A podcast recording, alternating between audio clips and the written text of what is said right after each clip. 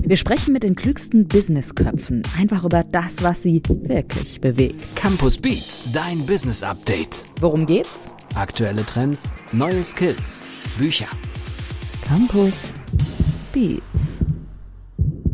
Servicewüste Deutschland. Ja, dieser Spruch ist auch schon so alt wie ich, glaube ich. Aber es ist so, dass sich vielleicht nicht ganz so viel getan hat in dieser Servicewüste Deutschland. Ich bin sehr gespannt, denn heute geht es hier in Campus Beats um ein Thema, das uns alle betrifft. Auf die ein oder andere Weise. Egal, ob ihr im Kundenkontakt seid, im Kundinnenkontakt oder mit anderen Businesses zusammenarbeitet, also im B2B-Kontakt seid.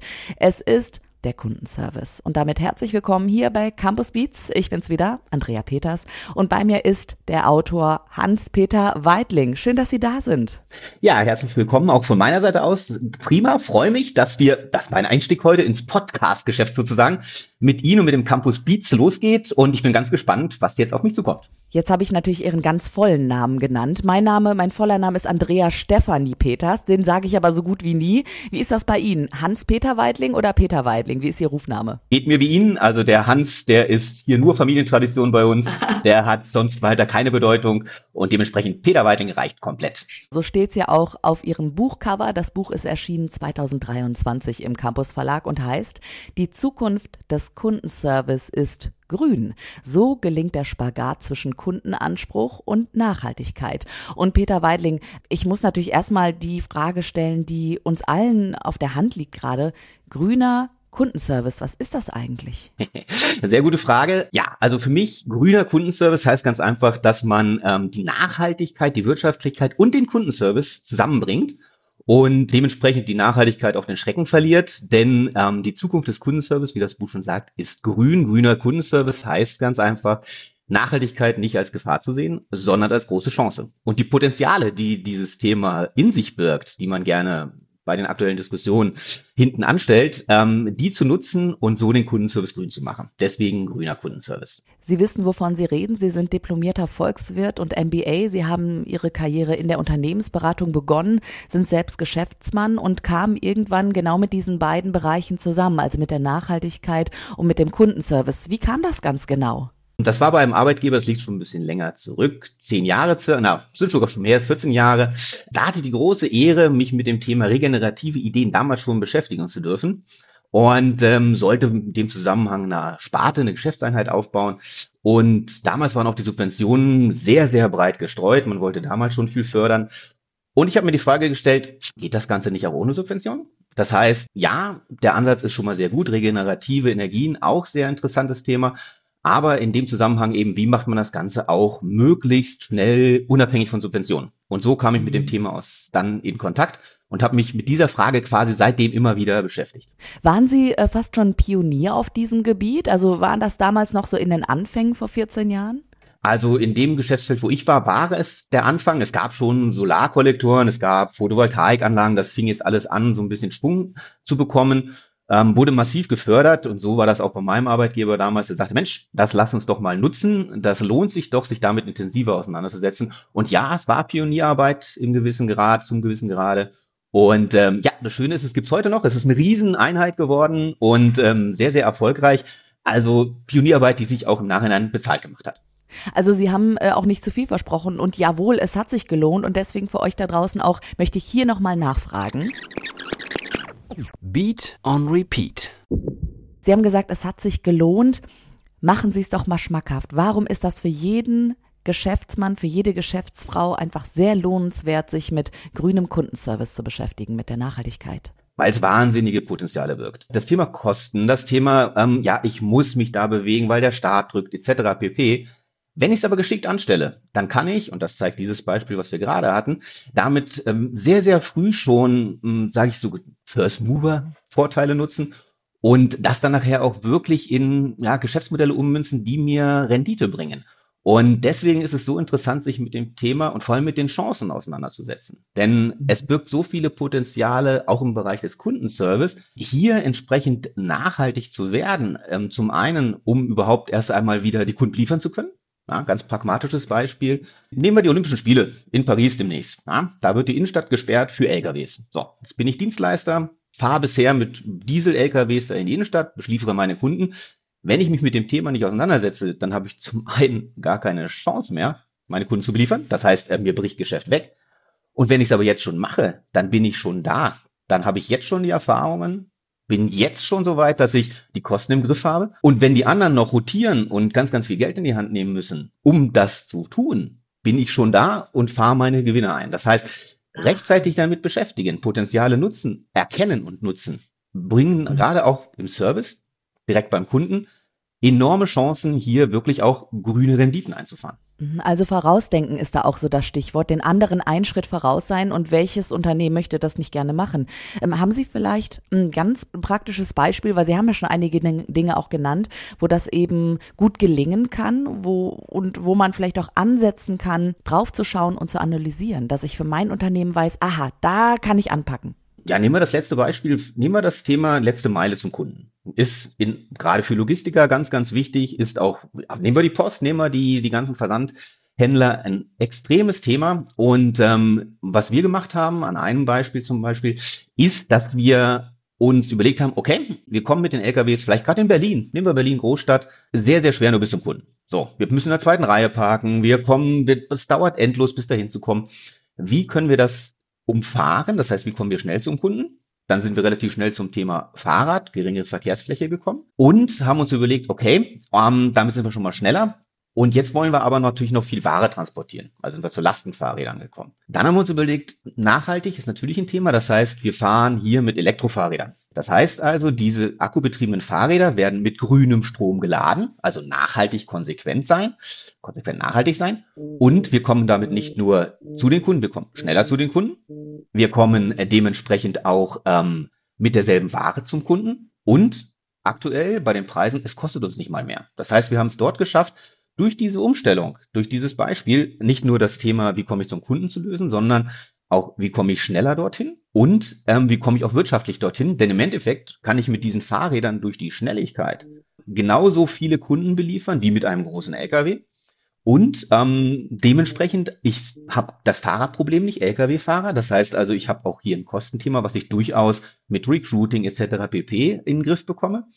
Und dadurch, dass ich eben die ganze Zeit lade und in kleinen Hubs unterwegs bin, habe ich auch das Thema nicht, dass ich jetzt hier immer wieder zurück bis zum Betrieb fahren muss, wieder hinfahren muss, sondern ich verkürze auch die Wege. Das heißt, summa summarum, viele Herausforderungen gleichzeitig gelöst, noch nachhaltig dazu und ähm, dementsprechend auch noch wirtschaftlich. Tu auch gute Dinge und sprich darüber, würde ich jetzt auch mal sagen, auch, oder? Das ist doch für das äh, Image auch richtig gut. Kann man damit so klar nach außen gehen und ich sag mal in Anführungsstrichen angeben? Kann man und ähm, es tun auch schon mehrere Unternehmen. Das sehen Sie, weil die Lastenfahrräder natürlich auch ganz dick die Marke dann auf dem Fahrrad tragen, auch wenn es vielleicht gar nicht das eigene Fahrrad ist. Das heißt, äh, wenn man durch Berlin radelt oder durch Hamburg radelt, dann sehen Sie, ob das jetzt ähm, die Logistiker sind oder andere Unternehmen, schon die Marke, die da vorbeirat, das macht neugierig. Sie bringen es natürlich auch als gutes Beispiel in die Presse. Ja, das war auch schon in mhm. den vergangenen Jahren immer mal wieder von verschiedensten Dienstleistungsunternehmen in der Presse als das leuchtende Beispiel oder ein leuchtendes Beispiel, wie Nachhaltigkeit wirtschaftlich funktionieren kann. Ja. Jetzt ist das natürlich auch erstmal mit Kosten verbunden, klar. Ne? Also das ist äh, erstmal ein Invest, was sich nachher auszahlt. Wir haben das gerade schon anhand Ihrer Beispiele genannt. Aber wie kann ich mir das vielleicht als mittelständisches Unternehmen, als Solo-Selbstständige oder auch als Konzern irgendwie leisten? Also wie packe ich das an? Gut, das eine, jetzt kommen wir zum Thema Subvention, auch wenn ich am Anfang gesagt habe, das sollte man idealerweise ausblenden. Hier habe ich natürlich Fördertöpfe, auf die ich zugreifen kann. Das ist das eine. Ich sollte aber immer im Hinterkopf behalten, das Businessmodell sollte irgendwann auch ohne diese Fördertöpfe funktionieren. Als Anlauffinanzierung durchaus möglich. Aber ich kann auch Kooperationen eingehen.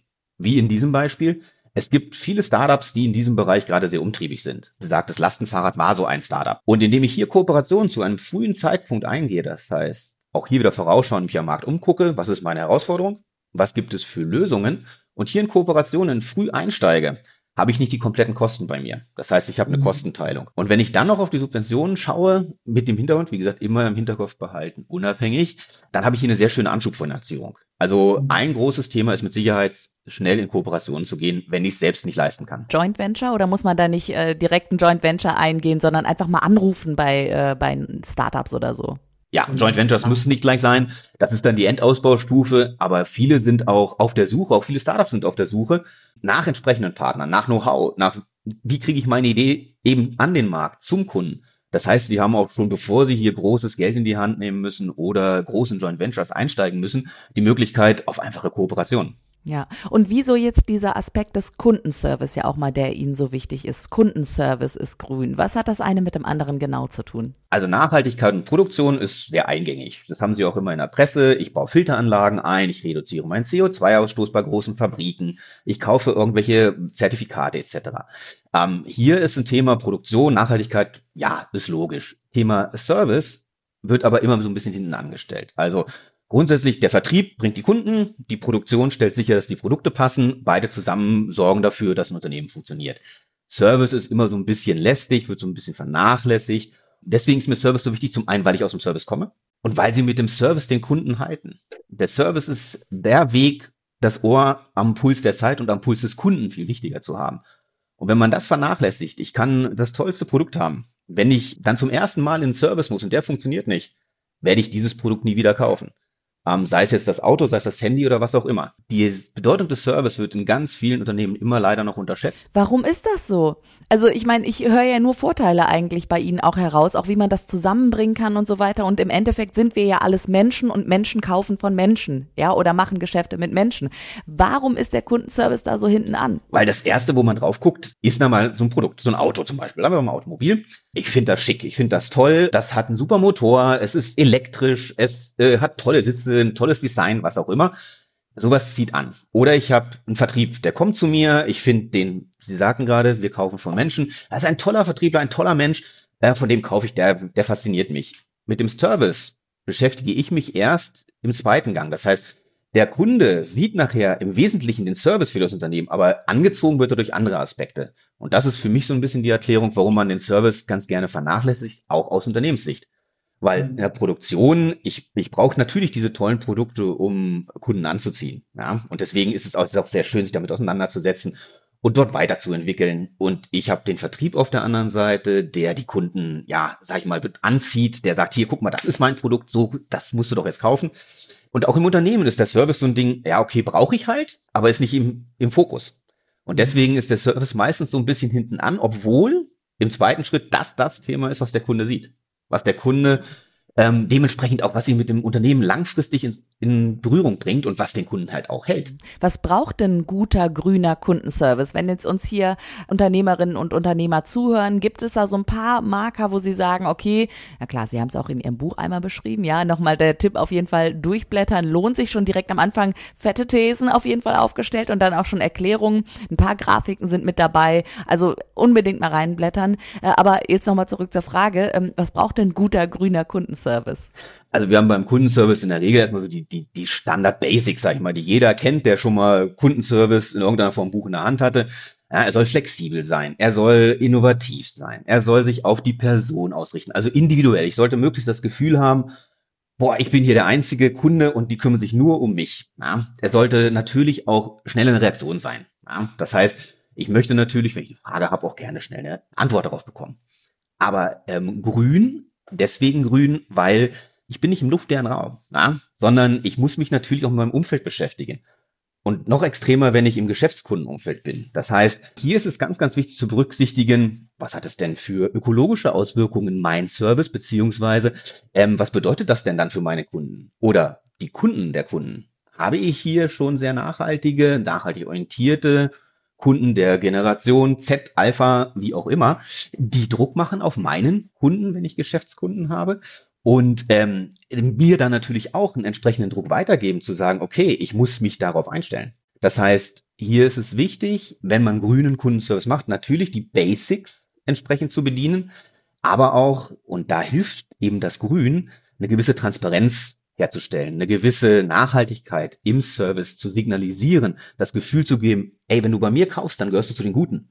Ja, weil ich kümmere mich nicht nur um meine wirtschaftlichen Aspekte, sondern ich kümmere mich natürlich auch um die Umwelt. Wir haben nur eine, das heißt, ich bemühe mich auch diese Umwelt entsprechend ähm, zu erhalten. Hier neben den Standard Basics kann ich mit den Themen Nachhaltigkeit, also Ökonomie und dann eben auch den sozialen Aspekten und natürlich klar, Wirtschaftlichkeit, Ökonomie spielt auch eine Rolle. Da kann ich mich dann dementsprechend um meine Kunden auch besser kümmern. Im Jahr 2023 ist es mit das Thema unserer Zeit auch. Es trifft absolut den Zeitgeist. Aber ich kann mir eben vorstellen, äh, Peter Weidling, dass Sie, als Sie angefangen haben, auch Begriffe wie Greenwashing oder so noch gar nicht richtig gegeben hat. Und am Ende Ihres Buches haben Sie ein Kapitel Trauen Sie sich. Wann haben Sie sich getraut, mit Ihrer These rauszugehen, die Relevanz des Themas rauszubringen und wie wurden Sie da anfangs vielleicht auch mal angeguckt? Zum allerersten Mal wirklich vor diesen 14, 15 Jahren, da muss ich sagen, sehr ambivalent angeguckt. Also auf der einen Seite, hm, das ist ein börsennotiertes Unternehmen, dementsprechend von den Finanzinvestoren, die fanden es cool. Wo ich mir dachte, ey, das scheint doch eine Idee zu sein, die funktionieren könnte. Ah. Von äh, dem Management eher ein bisschen schräg, weil ja, nachhaltig verstehen wir, müssen wir irgendwie machen aber im Fokus ist doch bitteschön der Euro. Und dementsprechend kümmert euch um die Wirtschaftlichkeit. Damals hieß es noch nicht Greenwashing, aber ähm, so ein bisschen grüner Anstrich ist schick. Und ähm, aber der Fokus ist schon bitte auf dem Euro. Also sehr, sehr ambivalent. Und ähm, ich habe es erstmal wirklich versucht damals und dann jetzt immer mal wieder. Und je stärker natürlich das Thema jetzt auch hochgekommen ist, desto mehr ähm, kam dann für mich auch der Rückenwind zu sagen, okay, jetzt musst du mal mit dieser These raus. Und ähm, ja, das im Endeffekt haben Sie zumindest ja das Ganze schon mal in der Hand gehalten, ist dann das Buch, ähm, das Ergebnis der ganzen Geschichte, um eben hier diese These mal ein bisschen breiter zu treten. Ja, sind Sie im Laufe Ihrer Karriere auch auf Menschen gestoßen, die Ihnen da Rückenwind gegeben haben, die Ihnen geholfen haben, wo Sie vielleicht auch nicht nur sich getraut haben, sondern auch vertraut haben, damit das Thema nach vorne kommt? Wie wichtig schätzen Sie das im Business ein? Es ist mit Sicherheit wichtig. Ich hatte das Glück, ich war sehr überzeugt von meiner, von meiner These und ähm, habe dann eher aus ganz anderen Ecken die Anregung bekommen, Mensch, mach das doch mal publik. Ja, das waren also, ob das jetzt befreundete Journalisten waren, ob das aus ganz, ganz anderen Bereichen wirklich auch Freunde waren, die sagten, Mensch, ähm, ja, das klingt doch cool, wenn wir jetzt drüber sprechen, mach doch da was draus. Im Management ist es immer noch eher so ein Thema, ich muss halt. Klar, von der Politik, äh, ne? Exakt, genau, von der Politik, teilweise so ein bisschen schon von den Kunden, aber in erster Linie von der Politik vom rechtlichen Rahmen. Und wenn Sie in großen Unternehmen sind, seit 23 wird es jetzt ja doch immer konkreter mit den entsprechenden Vorgaben, die man dort erfüllen muss. Rückenwind wäre da übertrieben. Da hat man halt gemerkt, okay, der Druck steigt. Also mhm. es kommt immer mehr Dampf unter den Kessel und es muss jetzt was passieren. Aber wenn Sie fragen nach, wer hat Sie wirklich ermutigt, äh, das war mir das Umfeld. Also ihr da draußen traut euch, macht es wie Peter Weidling sein Buch heißt, damit ihr es auch angehen könnt. Die Zukunft des Kundenservice ist grün. So gelingt der Spagat zwischen Kundenanspruch und Nachhaltigkeit. Und damit ihr da draußen das Buch in der Hand halten könnt, ist natürlich auch der Verlag ganz wichtig, der Campus Verlag und eine Frau, die beim Lektorat mit dabei war, Danja Hätchens. Und Herr Weidling, ich habe eine kleine Überraschung für Sie. Ich habe sie mitgebracht, die Danja Hätchens, im Ton. Ich spiele Ihnen mal ein paar Worte von der Frau Hätchens vor. Haben Sie Lust? Ja, aber gerne. Los geht's. Offbeat.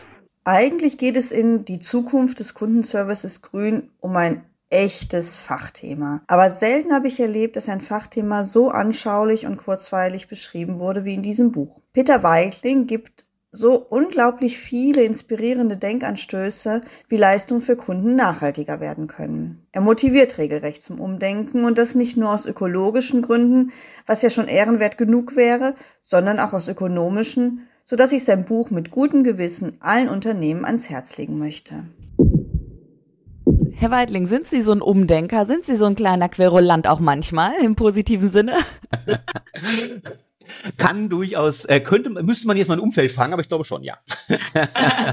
Ähm, wie war das denn für Sie, dann auch das Buch zu schreiben und dann ja auch jetzt in den Händen zu halten und dass es eben in die Welt geht und hoffentlich ganz viel verändern kann?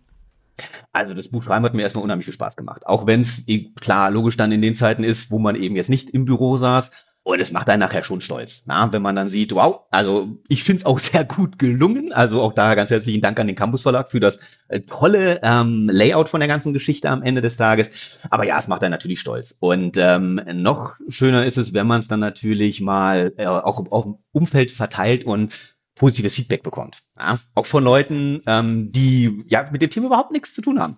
Also bleibe ich in der Familie, kurze Anekdote, nehme ich meinen Papa von Haus aus Tierarzt, hat mit der Wirtschaft gar nichts zu tun, hat das Ganze in die Hände bekommen, durchgelesen. Ja, wenn dann eine super positive Rückmeldung kommt mit super toll, hat mir klasse gefallen, kurzweilig etc. Ja, das macht einen unfassbar stolz. Ja, also insofern, rückblickend muss ich sagen, alles richtig gemacht. Eben auch jetzt mal das, was die ganze Zeit rumspukt im Kopf, dann auch mal zu Papier gebracht. Genau, also Nachschlagewerk auch, was ihr euch ins Regal stellen könnt und immer mal wieder auch reinblättern könnt. Und ich bin mir sicher, das war nicht alles von Peter Weidling, da wird noch ein bisschen was kommen. Herr Weidling, herzlichen Dank, dass Sie heute so offen hier gesprochen haben in Campus Beats. Es hat mir große Freude gemacht. Und ähm, ja, was machen Sie jetzt? Also gehen Sie jetzt raus in in die grüne Natur oder wie, wie sieht so ein Tag dann äh, in der zweiten Tageshälfte für Sie aus? Ja, also auch erst von meiner Seite aus ganz, ganz herzlichen Dank für das kurzweilige Gespräch. Und ähm, ja, heute das Glück, hier scheint die Sonne. Also es wird jetzt durchaus möglich sein, um die Mittagszeit mal ganz entspannt. Ich habe auch das Glück, im schönen Rheingau gerade zu sitzen, in die Weinberge zu marschieren, dementsprechend mal über ja, die nächste Buchidee nachzugrübeln. Uh, okay. Ihr habt es gehört. Wir haben es on tape. Wir können ihn drauf festnageln. Eigentlich Hans-Peter Weidling, aber ich sag ja auch nicht, wie ich mit zweiten Namen heiße. Stefanie und Hans bleiben einfach zu Hause. Peter Weidling, herzlichen Dank fürs Gespräch. Danke, dass Sie hier in Campus Beats waren. Ciao. Andrea Peers, herzlichen Dank. Dank. Ciao. Campus Beats. Mehr Campus gibt es unter www.campus.de slash podcast.